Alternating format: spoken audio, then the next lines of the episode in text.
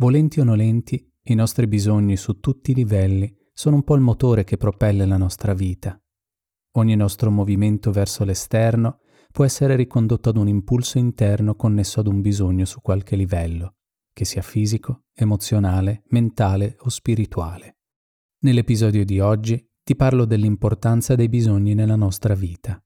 Ti aiuterò a fare chiarezza sul perché è importante fare distinzione fra quelli adulti e quelli infantili, sulle radici di questa nostra difficoltà a soddisfarli, su come questo ci porta a creare determinati tipi di relazioni e su come possiamo prenderci meglio cura di essi, portando beneficio alla nostra vita individuale e relazionale.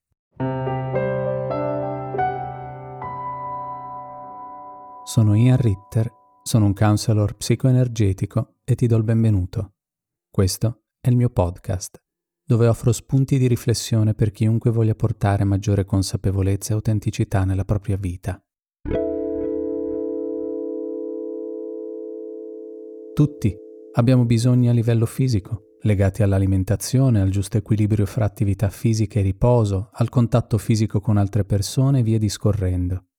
A livello emozionale abbiamo bisogno di relazioni amorevoli e di avere scambi emozionali significativi con altre persone, di provare determinati sentimenti e di sentirci compresi in questa parte di noi. A livello mentale abbiamo bisogno di avere chiarezza sulla nostra vita, di dialoghi appaganti e di sentirci stimolati nella nostra sfera intellettuale. Anche a livello spirituale abbiamo dei bisogni, come quello di fare esperienze spirituali, di sentire di far parte di qualcosa di più grande e di sentirci connessi con una guida interiore. Tutti e molti altri di questi bisogni, in qualsiasi momento della nostra vita, ci muovono, ci guidano e ci chiedono di essere soddisfatti. Alcuni di questi bisogni sono più essenziali di altri e dunque, quando troviamo un giusto appagamento di quelli che sono i nostri bisogni primari, allora proviamo un senso di pace ed equilibrio. Diversamente, quando ci sono bisogni importanti che rimangono insoddisfatti, proviamo un senso di irrequietudine e malessere. Una delle cause principali del disagio che provano le persone che si rivolgono a me è legato proprio a questo, ad uno o più bisogni primari insoddisfatti e al fatto che spesso nemmeno sanno bene quali siano questi bisogni. È comune pensare di avere determinati bisogni che col tempo si dimostrano non essere ciò che realmente ci serve. Questo genera in noi un senso di smarrimento che difficilmente svanisce se non dopo che questi bisogni sono stati identificati ed in qualche modo appagati. Poiché i bisogni sono così importanti per ognuno di noi, una tematica ricorrente che emerge soprattutto nelle sedute di coppia, ma spessissimo anche in quelle individuali, riguarda quella frustrazione che affiora dentro di noi quando vorremmo che un'altra persona ci dicesse determinate cose o si comportasse in una determinata maniera nei nostri confronti. Questa persona può essere il nostro partner, un'amica, un genitore o chiunque altro abbia per noi un significato. Insomma, qualcuno da cui ci aspettiamo che facendo e dicendo certe cose ci faccia sentire in una determinata maniera. Solitamente l'aspettativa è quella di farci sentire bene, quindi belli, intelligenti, speciali, protetti, importanti, meritevoli di amore e via discorrendo. Dunque, i conflitti emergono quando l'altra persona fa o dice qualcosa che così non ci fa sentire. Ad esempio, quando mi contraddici in pubblico mi fai passare per stupido. Oppure, se non ti rendi conto che non sto bene, allora evidentemente non mi ami. Oppure ancora, se secondo te questo vestito non mi sta bene, allora forse per te non sono bella. Questi sono magari solo dei cliché, ma sono certo che ti sarà capitato di dire o di sentirti dire cose simili, e dunque di sentire che l'altra persona ti dava la responsabilità di ciò che avrebbe dovuto provare. E laddove è importante poterci sentire apprezzati in una relazione di qualunque tipo, che sia romantica, amicale o familiare, al contempo spesso deleghiamo ad altri il compito di farci sentire in maniere che non spetta loro farci sentire. Questo genera tensioni e conflitti, perché questa aspettativa viene delusa e la persona in questione si ritrova a provare stati di disagio, poiché non prova sensazioni per lei importanti. Possiamo dunque andare avanti giorni, mesi e anche anni a sentirci frustrati perché quelle persone alle quali abbiamo delegato un certo ruolo non ci fanno sentire come vorremmo. Questo malessere deriva dal fatto che dentro di noi ci sono importanti bisogni che non sono appagati, e poiché questi bisogni non sentiamo di poterli appagare autonomamente, li deleghiamo ad altri. Ci sono diversi motivi per i quali non sentiamo di poter soddisfare questi bisogni da soli, e ti sarà chiaro più avanti, quando ti parlerò del momento della nostra vita in cui sono sorte queste difficoltà in noi. Ora vorrei spiegarti l'importante differenza fra bisogni adulti e bisogni infantili. Essenzialmente, i bisogni adulti sono quelli che possiamo appagare nel presente attraverso l'interazione con altre persone, mentre quelli infantili sono bisogni che non sono stati appagati dai nostri genitori quando eravamo piccoli e che ancora oggi ci portiamo dietro, aspettandoci che altri li appaghino per noi. Quelli adulti sono bisogni importanti che contribuiscono al nostro benessere, ma che anche se non vengono appagati immediatamente, ci permettono di vivere comunque serenamente. I bisogni infantili invece sono bisogni primari che muovono un senso di urgenza dentro di noi e ci danno la sensazione di non poter sopravvivere se non li soddisfacciamo prima possibile. Quando un bisogno adulto non viene soddisfatto, crea insoddisfazione e un certo livello di frustrazione. Quando invece un bisogno infantile a non essere appagato, i nostri livelli di stress e ansia sono molto più alti e c'è una necessità impellente che questo venga soddisfatto il prima possibile. Questo è il motivo per cui le tensioni e gli scontri possono essere più intensi nella relazione, quando è quest'ultimo tipo di bisogno ad essere in gioco. Quali sono dunque i bisogni adulti e quali quelli infantili? Alcuni dei bisogni adulti sono affetto, sentirci apprezzati, senso di appartenenza, comunicazione, cooperazione, vicinanza, intimità, sessualità, sicurezza, contatto, comunione, compagnia, coerenza, reciprocità, rispetto, armonia, supporto, chiarezza, calore. Solo per menzionarne alcuni, ma ce ne sono decine di altri naturalmente. I bisogni infantili invece sono sentirsi belli, sentirsi importanti, sentirsi intelligenti, sentire di valere, sentirsi protetti, sentire di meritare amore, sentire di meritare rispetto, sentire di meritare supporto, sentire di meritare considerazione, sentire di meritare fiducia, sentire di meritare fedeltà. Fondamentalmente sentire di meritare qualunque altra cosa. Se ci hai fatto caso, ogni bisogno infantile è preceduto dal verbo sentirsi, sentirsi belli, sentirsi importanti e via discorrendo, oppure sentire di meritare, amore, rispetto, supporto, eccetera. Questi tipi di bisogni sono dunque legati alla nostra capacità di sentire determinate qualità fondamentali che ci riguardano e di sentire di meritare di ricevere dagli altri ciò di cui abbiamo bisogno. Sono bisogni primari, che riguardano l'essenza di chi noi siamo ed in gran parte riguardano la nostra capacità di sentire questi valori. Tornando ai bisogni adulti, sono quelle esperienze delle quali abbiamo bisogno in una relazione come la comunicazione, l'intimità ed il sostegno. Se in un qualunque momento però questi possono essere assenti, non poter avere comunicazione, contatto o sostegno può essere frustrante, ma nel complesso non condiziona radicalmente come noi percepiamo noi stessi. Se però in un qualsiasi momento dovessimo sentire di non essere delle belle persone, di non meritare supporto o di non avere un valore, allora questo ha un impatto enorme sulla nostra vita perché riguarda il nostro essere in senso assoluto e quasi non sentiamo di poter andare avanti prima di averne avuto la conferma. Soprattutto, se il concetto di «in questo momento non ho la possibilità di ricevere sostegno» riguarda un momento presente e transitorio, perché magari domani può venire un nostro amico a darci una mano, il pensiero che non merito sostegno è un concetto assoluto che ingloba il nostro passato, presente e futuro. Così come non lo merito adesso, potrei non averlo mai meritato e non meritarlo mai. Oppure possiamo pensare di aver fatto qualcosa di imperdonabile che ha cambiato la situazione drasticamente e nessuno vorrà mai più darci sostegno. Insomma, la nostra mente va a nozze con questo tipo di pensiero negativo, catapultandoci in uno stato di profondo malessere, dal quale possono anche nascere conflitti con le persone che ci circondano. in base al fatto che uno stesso bisogno è legato alla nostra parte adulta o a quella infantile, la nostra relazione è diversa in quelle situazioni dove quel particolare bisogno viene a mancare. Ti faccio l'esempio di uno stesso bisogno, quello di ricevere sostegno, dalla prospettiva adulta e poi da quella infantile. Marco sta attraversando un momento difficile. Qualche settimana fa si è lasciato con il suo compagno e oggi è proprio una giornata no.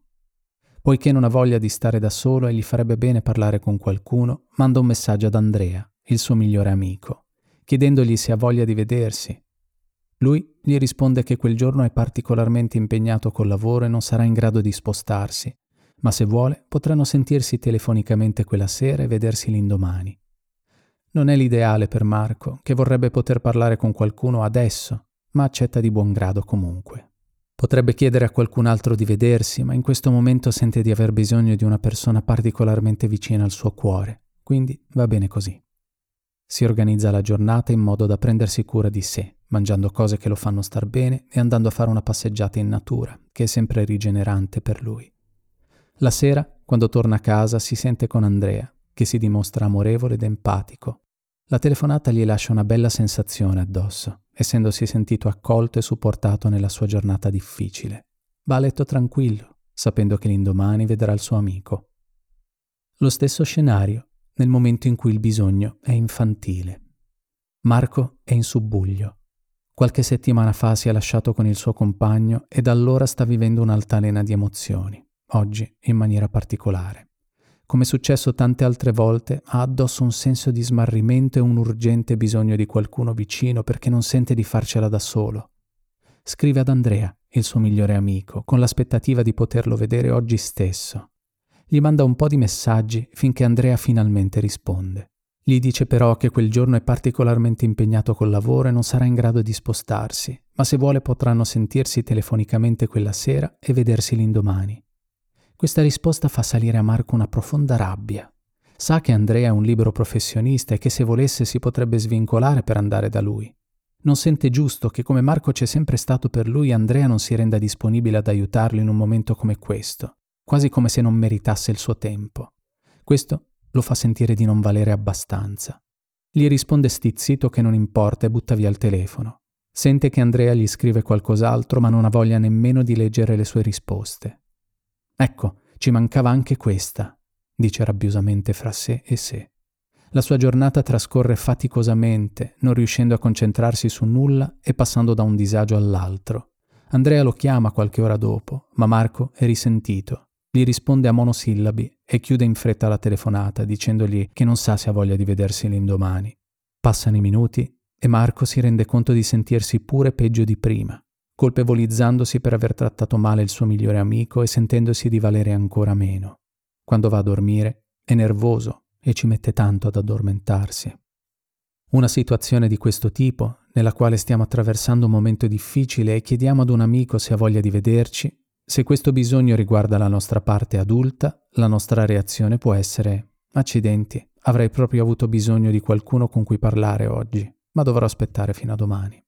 Ma se riguarda la nostra parte infantile, la nostra reazione è qualcosa come: «Ecco, lo sapevo che non merito di essere sostenuto». Nel primo caso c'è un bisogno importante, ma c'è anche la capacità di aspettare e di prendersi cura di sé nel frattempo. Nel secondo c'è un senso di urgenza, dettato dal sentire di non essere in grado di tollerare l'attesa, da un senso di impotenza nell'affrontare questa difficoltà da soli, ed una rabbia legata al fatto che non sentiamo di meritare di ricevere sostegno. Quello che può sembrare lo stesso bisogno, dunque, nel primo scenario riguarda il ricevere sostegno, mentre nel secondo scenario si rivela essere il bisogno di sentire di meritare di ricevere sostegno. In quest'ultimo caso, la non disponibilità di Andrea nel dare sostegno immediato a Marco si traduce per quest'ultimo nel senso di non valore e di non meritare di essere supportato. Dunque perché, per ciascuno di noi, alcuni bisogni sono adulti ed altri infantili? Ancora una volta, troviamo nel nostro passato le radici delle nostre dinamiche presenti. I nostri bisogni infantili sono appunto dei bisogni che abbiamo avuto sin dalla nascita e per i quali abbiamo dovuto fare interamente affidamento sui nostri genitori. Il bambino è totalmente dipendente da queste due figure per avere la soddisfazione dei propri bisogni di base, così come una conferma del proprio valore e del proprio merito. Questi possono solo venire dall'esterno, poiché psichicamente non è ancora sufficientemente strutturato da poterseli procurare da sé. Ogni bimbo ha dunque bisogno del genitore per sentirsi bello, importante, intelligente e di avere un valore. Solo da un adulto può sentirsi protetto e sentire di meritare amore, rispetto, sostegno e qualsiasi altra cosa di cui senta il bisogno. Questa percezione del proprio valore su tutti i livelli parte dal riflesso che il genitore rimanda al bimbo, aiutandolo a riconoscere le proprie qualità essenziali che saranno le fondamenta sulle quali andrà a costruire la propria autostima. Quando questo accade ed i genitori riescono a rimandare al bimbo che vale e che merita, questo meccanismo viene poco alla volta interiorizzato, permettendogli di sentire queste come verità ed essendo in grado di riconoscere a se stesso di avere una sua bellezza, una sua importanza, una sua intelligenza, un suo valore personale e di meritare di ricevere dagli altri quelle cose di cui ha bisogno, come l'amore, il rispetto, il supporto e tutto il resto. Sente che è un suo diritto. Quando invece questo riflesso non c'è, oppure è vincolato a certe condizioni, il bambino inizia a faticare nel percepire le proprie qualità ed il proprio merito. Quando questa conferma è condizionata, il bambino in sé non sente di essere abbastanza per meritare questa approvazione, poiché se la deve guadagnare attraverso precisi comportamenti e gesti. Sente di dipendere dall'esterno, dunque dai genitori, come unica fonte di conferma di queste qualità. E col passare del tempo, quando inizia a frequentare ambienti al di fuori della famiglia, questa ricerca e richiesta continua. Iniziando la scuola, l'aspettativa è rivolta alle maestre, ai compagni, che anche se non sono adulti sono comunque figure esterne, e ad altre persone che li circondano. Un effetto che questa mancanza di conferme ha sulla psiche di un bambino è che riduce la sua percezione del proprio valore. Poiché ci sono state date solo quando ci comportavamo in determinate maniere, abbiamo imparato che noi, per quelli che siamo, non siamo abbastanza per meritare di ricevere certi gesti di approvazione. Questo pensiero di non essere abbastanza va a condizionare i nostri comportamenti da adulti e quella che sarà la nostra autostima. In altri casi ancora, nei quali ci è stato fatto pesare il nostro bisogno di conferme, questo ci ha portato a sviluppare il senso di vergogna. Se vuoi approfondire quest'ultimo argomento, ti invito ad ascoltare l'episodio intitolato Senso di colpa e vergogna, come distinguerli e guarirli. Ci sono diversi modi attraverso i quali all'interno di una famiglia è stata applicata questa approvazione condizionata. Alcune bimbe, per esempio, dovevano vestirsi e comportarsi in maniera sensuale per sentirsi dire che erano belle dai propri genitori. Altri bimbi hanno dovuto prendere voti alti a scuola per sentirsi dire che erano intelligenti. Altri hanno dovuto assumersi particolari responsabilità per sentirsi dire di essere importanti. Altri hanno dovuto ottenere importanti risultati sportivi per sentirsi dire di valere. Altri ancora si sono dovuti mostrare impotenti e spaventati per ricevere protezione dai propri genitori. Tutto questo ci ha portato ad essere insicuri e mancanti di autostima, sentendoci vincolati agli altri per poter sentire internamente di possedere delle qualità essenziali che sono alla base della nostra sopravvivenza psicologica ed emozionale. Ognuno di noi ha bisogno di sentire di avere un valore. Ognuno di noi ha bisogno di sentire di avere una propria bellezza e intelligenza. Ognuno di noi ha bisogno di sentire di meritare amore, rispetto, sostegno, considerazione e l'appagamento dei nostri bisogni affettivi più profondi. È letteralmente una questione di sopravvivenza. Vivere sentendo di non avere un valore è devastante. Per questo ognuno di noi, in un modo o nell'altro, è costantemente coinvolto nel dimostrare a se stesso e agli altri di averne uno. Ed è anche per questo che da adulti, nel momento in cui non sentiamo di poter dare a noi stessi questo senso di valore personale, siamo continuamente impegnati a procurarcelo da qualcun altro. C'è chi lo cerca buttandosi nel lavoro, chi nel mostrare la propria bellezza per avere l'approvazione altrui, chi ostentando la propria intelligenza per ottenere l'ammirazione altrui, chi cercando una relazione romantica con qualcuno che gli garantisca, in qualche modo, di dargli conferma di quelle qualità che non è in grado di sentire autonomamente. Questi meccanismi compensativi purtroppo però non funzionano granché. Quando non siamo in grado di darle a noi stessi, queste conferme dall'esterno non sono mai abbastanza. anche se ci vengono date ripetutamente dagli altri, non siamo in grado di farle nostre. Siamo come pozzi senza un fondo, dove a prescindere da quanta acqua viene buttata dentro, non siamo in grado di trattenerla e farla salire ad un livello che ci permetta di sentire che è abbastanza. Quando invece quelle conferme le abbiamo ricevute a sufficienza da piccoli, è come se fosse stato creato un fondo per il nostro pozzo. A quel punto, da adulti, ogni secchiata d'acqua che viene buttata dentro da noi stessi o da altri va ad aumentare il livello facendoci sentire di essere abbastanza. Quando ci manca quel fondo, ci sentiamo chiamati a creare quel tipo di relazioni che alcuni di noi potrebbero riconoscere, nelle quali riponiamo sistematicamente l'aspettativa che l'altra persona ci faccia sentire quelle qualità che non siamo in grado di sentire autonomamente. Poiché non sentiamo di avere un valore o di meritare di essere amati, è internamente logorante. Questa aspettativa è accompagnata da una carica emotiva molto alta, perché nel momento in cui questo valore non ci viene restituito nella maniera adeguata, crolliamo in quello stato nel quale siamo convinti di non valere niente e di non meritare di essere amati. È per questo che molte relazioni iniziano con questo contratto non scritto, nel quale «se tu darai a me questa cosa, io ti darò quest'altra». Questo tipo di relazione, che in gergo si chiama codipendente, parte proprio da questo presupposto: due persone con importanti deficit a livello affettivo che decidono di colmare vicendevolmente le rispettive lacune. La posta in gioco è alta, perché sentire di non essere belli, importanti o meritevoli di amore è sinonimo di non valere nulla, e sentiamo di non poter permettere che ciò accada. Fintanto che nella relazione questo scambio c'è e continua ad esserci, c'è stabilità ed un certo livello di armonia. Non appena però uno dei due vacilla nella sua fornitura di conferme, allora le cose iniziano a degenerare. L'aspettativa crea delusione e la delusione, protratta nel tempo, crea risentimento. Nella misura in cui non sentiamo di essere in grado di fornire quelle conferme a noi stessi, reagiamo negativamente quando queste non ci vengono date. In questo tipo di relazione viviamo i nostri partner come fossero genitori. Proviamo dunque le stesse emozioni nei loro confronti e abbiamo le stesse aspettative. Dunque, così come il bambino vuole tutto subito, noi stessi entriamo nella nostra parte infantile ed esigiamo che ciò che ci serve ci venga dato immediatamente. Questa urgenza è alimentata dalla sensazione che da soli non siamo in grado di procurarcelo, che senza non siamo in grado di sopravvivere e che non abbiamo gli strumenti per tamponare la situazione.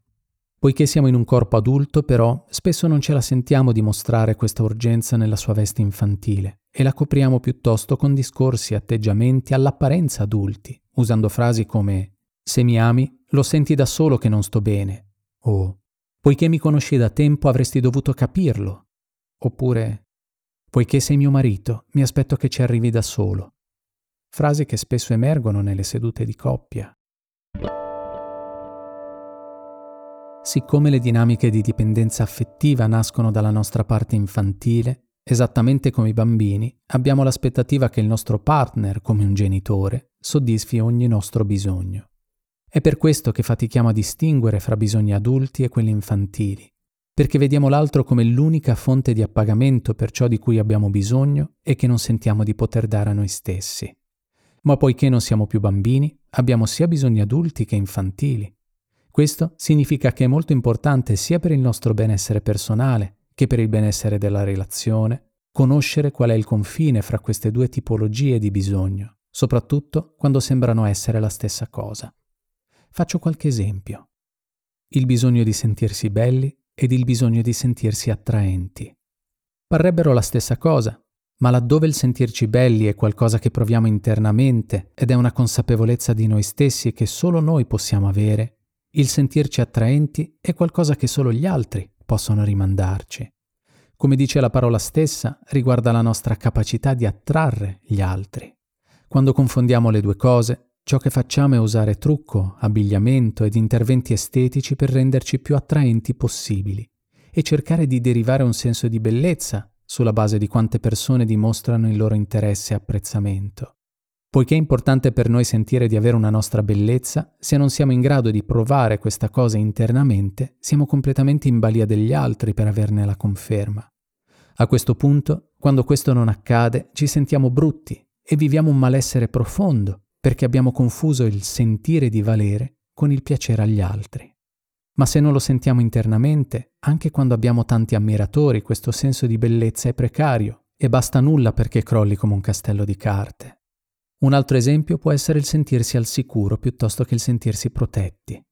Laddove ognuno di noi ha bisogno di sentirsi al sicuro nella vita e in una relazione, se non ci sono pericoli e non siamo bambini, anziani, disabili o in qualsiasi modo incapaci di provvedere alla nostra incolumità, allora non abbiamo bisogno di qualcuno che ci protegga. Quando però confondiamo le due cose, abbiamo l'aspettativa che l'altro si prenda cura di noi proteggendoci. Se non abbiamo la capacità o la volontà di creare quelle circostanze che ci permettono di sentirci al sicuro dentro noi stessi e in una relazione, compreso l'interrompere la relazione stessa se ciò non è possibile, allora abbiamo l'aspettativa che l'altra persona si assuma la responsabilità di farci sentire al sicuro, dunque di farlo per noi. E come questi ce ne sono tanti altri di malintesi fra bisogni adulti ed infantili. In questo senso, mi piacerebbe invitarti a fare un breve esercizio nel quale puoi scoprire se qualcuno di questi è presente anche in te.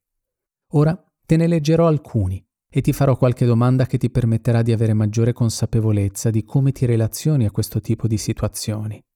Naturalmente, qui non si parla di difetti, quanto di opportunità per avere maggiore consapevolezza delle tematiche sulle quali lavorare per trovare maggiore equilibrio nella tua vita.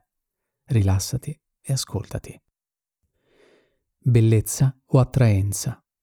Quanto ti dai da fare per lavorare sul tuo corpo e la tua estetica per piacere agli altri? E quanto riesci a percepire la tua bellezza a prescindere da ciò che fanno o dicono gli altri? Sicurezza o protezione? Quanto hai l'aspettativa che qualcun altro ti protegga e ti dia quel senso di sicurezza che non sei in grado di creare dentro di te? Essere intelligente o essere interessante? Quanto cerchi di risultare interessante e brillante agli occhi degli altri? E quanto invece hai la consapevolezza di possedere una tua intelligenza? Sentirti importante o sentirti valorizzato o valorizzata? Quanto hai bisogno che altri ti dimostrino che sei importante, dimostrandotelo con gesti e parole? E quanto invece senti di avere una tua importanza al di là di ciò che gli altri fanno o dicono? Meritevole di amore o amata? Quanto senti che attraverso gesti e parole gli altri debbano farti sentire meritevole di amore? E quanto senti di meritare amore anche se non ci sono particolari gesti o dimostrazioni? Paura di stare da solo, desiderio di compagnia. Quanto spesso hai realmente voglia di stare con altre persone? E quanto questa è la tua paura della solitudine e del disagio che emerge quando non c'è nessun altro con te? In tutte quelle circostanze nelle quali non siamo in grado di generare quegli stati d'animo internamente, vogliamo che sia qualcun altro a farlo per noi. Viviamo un senso di impotenza poiché non ci sentiamo capaci di appagare questi bisogni per noi stessi, sentendoci dipendenti dagli altri, e questo non ci fa stare bene. Dipendere dagli altri per la soddisfazione di questi bisogni profondi porta alla frustrazione o alla relazione codipendente, che può essere una relazione di coppia, una relazione familiare, una relazione amicale o anche il rapporto fra influencer e i propri follower. In questo tipo di dinamica c'è quindi sempre un rapporto di amore e odio fra le due parti, perché sentiamo che l'altro o gli altri ci hanno in pugno ed un nostro passo falso potrebbe far sì che loro ci tolgano quel sostegno di cui abbiamo disperato bisogno. Ma perché questo pudore nei confronti dei nostri bisogni? Negli anni '80 girava la pubblicità di un dopobarba nella quale una voce virile recitava il nome del prodotto seguito da che non deve chiedere mai. Se cerchi questa frase su YouTube trovi il video della pubblicità in questione. Come me, chissà quanti altri che erano ragazzini in quegli anni avranno ascoltato questa pubblicità e assimilato il concetto che chiedere non è da uomini veri. Una delle principali cause che può rendere difficile chiedere è che spesso abbiamo un giudizio negativo nei confronti dei nostri bisogni e ce ne vergogniamo. In base a come possiamo essere stati cresciuti, abbiamo acquisito dei sistemi di credenze che affermano che la vulnerabilità, la fragilità ed il bisogno erano segni di debolezza. Questo però non fa sì che i bisogni scompaiano, anzi, semmai si fanno solo sentire più forti ed è più faticoso tenerli a bada.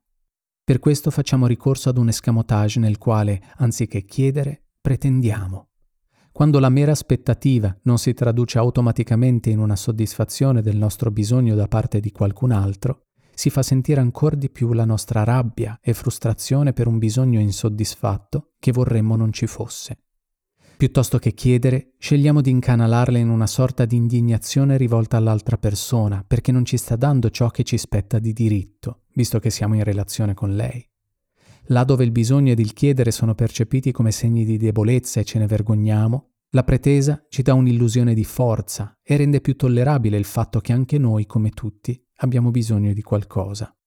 Dunque, un indicatore utile è proprio quella rabbia che possiamo provare in una relazione.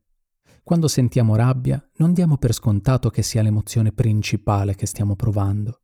Piuttosto, potrebbe essere un'emozione difensiva che ci protegge dal guardare in faccia emozioni molto più dolorose come la tristezza, la vergogna, la paura e la solitudine, legate a quei bisogni infantili che non sono stati sufficientemente appagati da bambini.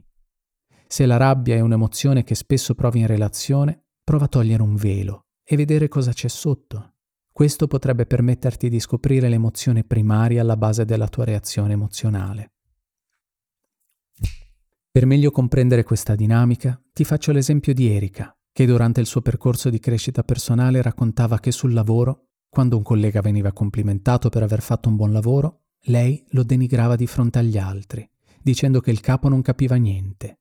Questo la faceva sentire meglio, ma i suoi gesti compromettevano le relazioni professionali e riducevano le sue probabilità di avanzamento, poiché non era una persona con la quale i colleghi lavoravano volentieri. Questo suo comportamento l'ha dunque messa nella condizione, nonostante i molti anni nella stessa azienda, di non fare mai più di tanta carriera, perdendo importanti opportunità di promozione. Durante il lavoro terapeutico, togliendo il primo velo, caratterizzato dalla critica nei confronti dei colleghi, Erika ha scoperto di essere divorata da una moralistica indignazione e rabbia verso l'ingiustizia della sua vita. Ascoltando meglio la sua rabbia, ha potuto scoprire qualcosa di più profondo. Nei casi in cui un collega riceveva un complimento o una promozione, una voce dentro di lei affermava «Non è giusto, non se lo merita, io sono molto meglio di lui». Nonostante questo senso di indignazione fosse più autentico della sua critica nei confronti degli altri, ancora non era il bisogno più profondo. Apro e chiudo una parentesi. Fintanto che abbiamo la nostra attenzione focalizzata su qualcuno o qualcosa al di fuori di noi stessi, non siamo ancora arrivati ai pensieri sottostanti connessi alle nostre fragilità più profonde. Anche questo senso di indignazione, dunque, come la rabbia, è un'emozione che protegge da pensieri ed emozioni più profonde e più dolorose.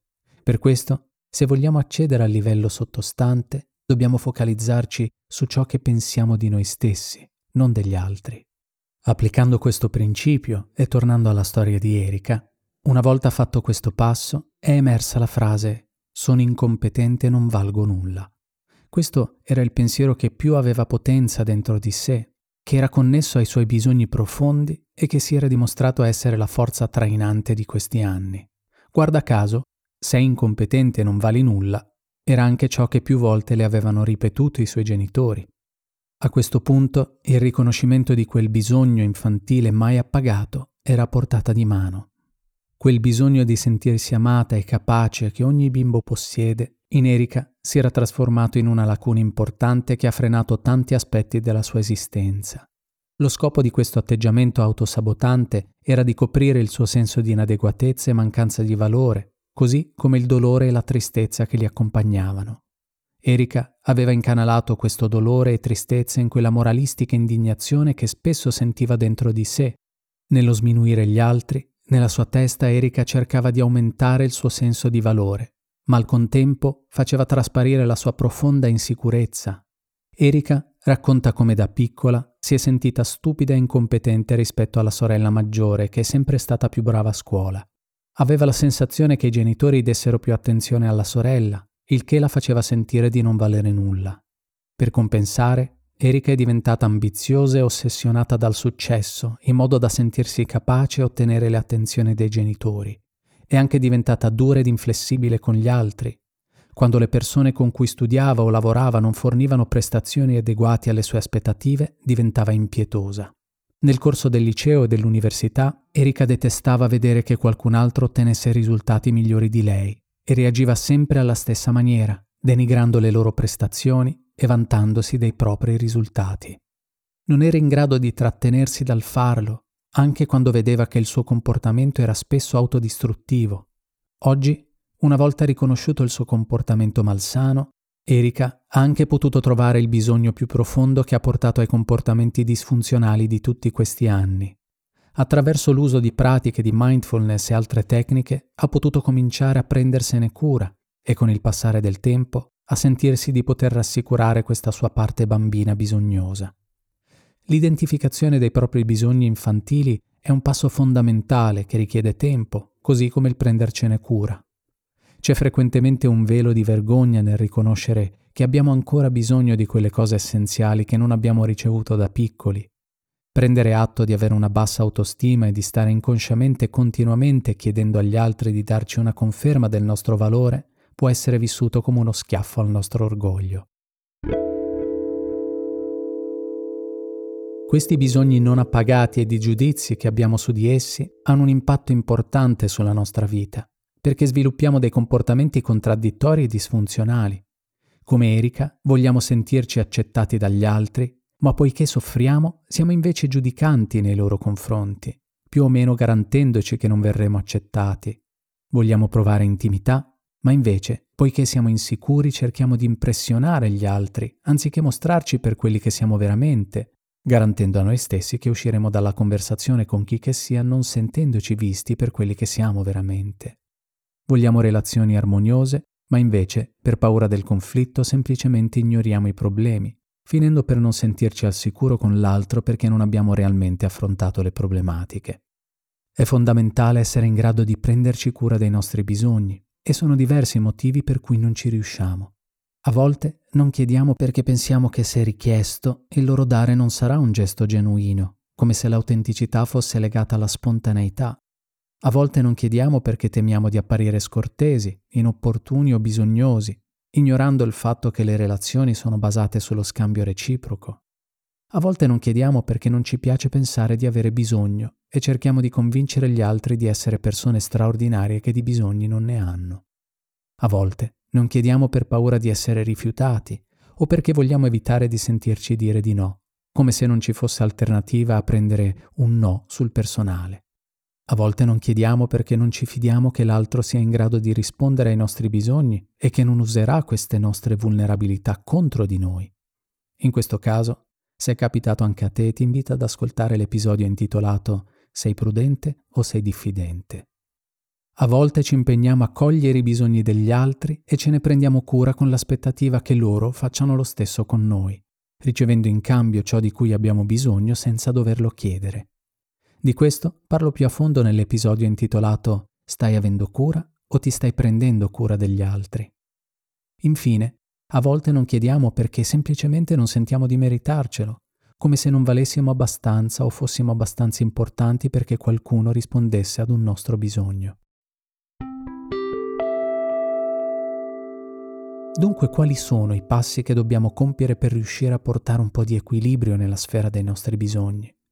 I passaggi che solitamente insegno alle persone che lavorano con me a compiere sono essenzialmente 5. 1. Imparare ad identificare l'emozione in corso. 2. Riconoscere a quale bisogno insoddisfatto è connessa. 3. Distinguere se è un bisogno adulto o infantile. 4. Accogliere il bisogno in questione. 5. Trovare un modo per appagare questo bisogno. Partiamo dal primo. Imparare ad identificare l'emozione in corso. Questo è importante perché ognuno di noi ha una sfera emozionale ed in essa si muovono continuamente sentimenti ed emozioni.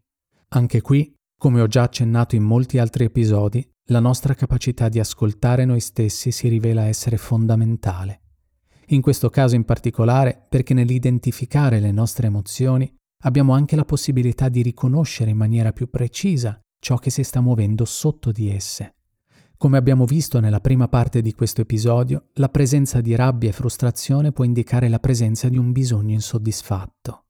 Questa consapevolezza dell'emozione in corso ci porta al secondo passaggio, che è quello di riconoscere a quale bisogno è connessa questa emozione. Poiché i nostri bisogni principali tendono ad essere ricorrenti, è facile che sia qualcosa che abbiamo già incontrato più volte. Se questa frustrazione è rivolta a qualcun altro, potremmo chiedere a noi stessi: perché provo questa rabbia per questa persona? Come mi fa sentire il suo comportamento? Oppure, cosa vorrei che facesse per me? Qual è la mia aspettativa nei confronti di questa persona? A questo punto, il terzo passo è quello di distinguere se si tratta di un bisogno adulto o infantile. Questo naturalmente richiede di aver fatto un po' di lavoro pregresso su questo fronte. Dunque, avendo un po' di chiarezza su quali bisogni dentro di noi sono quelli adulti e quali quelli infantili. Questo ci permette anche di comprendere se l'appagamento di questi bisogni riguarda il rapporto con qualcuno di esterno a noi, oppure riguarda ciò che noi siamo in grado di sentire come nostro valore e qualità personale. La quarta fase consiste nell'accettare il bisogno in questione, senza giudicarlo o far finta che non esista. Essere in grado di accogliere i propri bisogni è una condizione indispensabile per poi riuscire a soddisfarli. Potrebbe essere necessario fare un lavoro dedicato all'essere in accettazione di queste importanti parti di noi, poiché sono essenziali per poter trovare quell'equilibrio interno che tutti cerchiamo. Infine, il quinto passo è quello di procurarsi l'appagamento di questo bisogno. Nel caso di un bisogno adulto, questo implica l'essere in grado di chiedere ciò di cui abbiamo bisogno e di saperlo accogliere quando ci viene offerto. Abbiamo visto in quanti e quali modi ci precludiamo questa possibilità. Dunque, è necessario fare o aver fatto del lavoro specifico su questo aspetto per permetterci di saper chiedere e ricevere.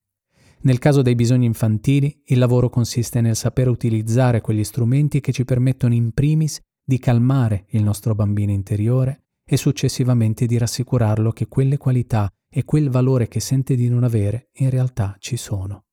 Facciamo ciò che farebbe un genitore amorevole, aiutando il bambino a calmarsi e andando a ripetere ciò che il bambino ha bisogno di sentirsi dire. La parte bambina può essere testardamente fissata sul fatto che vogliamo che qualcun altro si prenda cura di noi e dei nostri bisogni. Dunque spesso ci induce a non fare quelle cose che ci possono aiutare a prenderci cura di noi stessi. Per essere in grado di effettuare ciascuna di queste fasi in maniera efficace, potrebbe volerci del tempo ed un po' di lavoro su diversi aspetti di noi stessi. Al contempo, è qualcosa per cui può assolutamente valere la pena di investire un po' di tempo, poiché incagliarci in una di queste fasi può significare generare difficoltà e abbassare la qualità della nostra vita sia personale che relazionale. In questo senso può valer la pena di avvalerci del supporto di una figura professionale che ci accompagni in questo processo. Saper prenderci cura dei nostri bisogni, adulti e infantili, è un passo fondamentale per vivere più serenamente e fluidamente le nostre vite e relazionarci alle persone care con un'energia completamente diversa, avendo meno aspettative e portando maggiore chiarezza nel rapporto con esse. Se desideri aiuto nel comprendere quali possono essere i tuoi bisogni e come puoi prendertene cura, oppure per portare avanti il tuo percorso di crescita personale, puoi contattarmi attraverso il sito www.ianritter.com. A presto!